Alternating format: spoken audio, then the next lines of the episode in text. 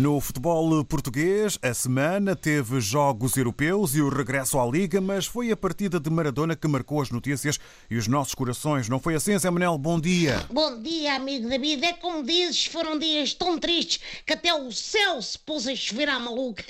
Tal é o desconsolo. À partida de Maradona temos que juntar, infelizmente, os nomes de José Bastos esse histórico do Benfica, Reinaldo Teles e Vítor Oliveira, a quem deixo a minha sentida homenagem e razão pela qual me apresento nesta croniqueta de bigode a meia haste e óculos escuros, mas ainda mais escuros, em sinal de luto e de respeito, agora a sério, vai aqui a minha sentida homenagem.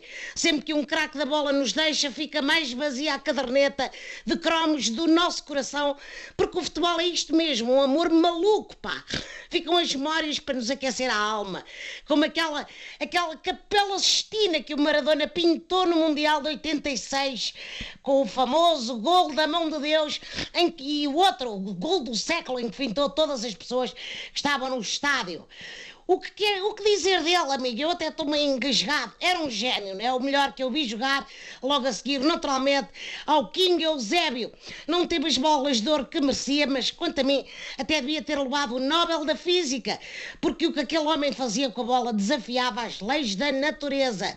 Maradona teve, foi aquele problema, um desvio no caminho que acontece aos melhores Falo naturalmente do facto de nunca ter jogado pelo Benfica. Bom, eterna saudade, Diego Armando. Estaremos sempre juntos. Muito bem. A semana foi triste, mas o futebol não parou. O Sporting voltou a ganhar, desta vez ao Moreirense, e continua isolado na frente, não é? Confere, amigo David. É o que diz a tabela classificativa. Mas eu tenho fé que até ao Natal se arranje uma vacina, ou como não ia dizer, vacina para isto. Ou então um remédio para o Benfica que anda fraquinho das canetas canetas. O jogador lagarto do momento é o Pedro Gonçalves, o pote. O rapaz marcou os dois golos da vitória, atirou uma bola à trave e joga com a mesma alegria dos miúdos a fazerem uma peladinha na rua com os amigos com o Catano. Bom, o que até confere, dado que o Sporting tem mais miudagem na equipa do que muitas escolas primárias. Os lagartos começaram a perder, mas deram a volta. Acho que foi devido à camisola cor-de-rosa choque do Moreirense, sabes? Aquilo encadeava aos olhos um indivíduo e explica o autogol do Sportingista Neto.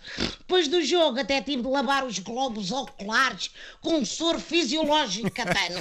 então, e antes da partida de Alvalade, o Porto tinha vencido o Santa Clara por 1 a 0. E o gol dos Dragões teve nota artística com o Luís Dias a marcar um golaço que teria levantado o público das bancadas Caldas, claro, se eu lá estivesse. Faz falta, faz falta ao público. Foi pena o Porto andar a jogar a cada três dias e o Sérgio Conceição lembrou, e bem, que os jogadores não são máquinas. A única exceção que conheço a esta regra é Marega. O homem é uma locomotiva que leva tudo à frente, Catano. Vamos lá ver se leva também o Manchester City no desafio que o Porto tem amanhã no Dragão.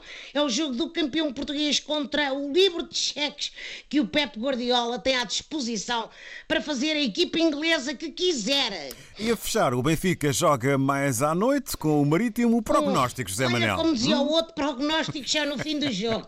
Eu tenho confiança, até porque Jorge Jesus já pôs a equipa a sofrer apenas dois golos por partida. Hein? Já não é mal. E não três, como vinha acontecendo. Bom, se conseguirem marcar mais do que os adversários, a coisa faz.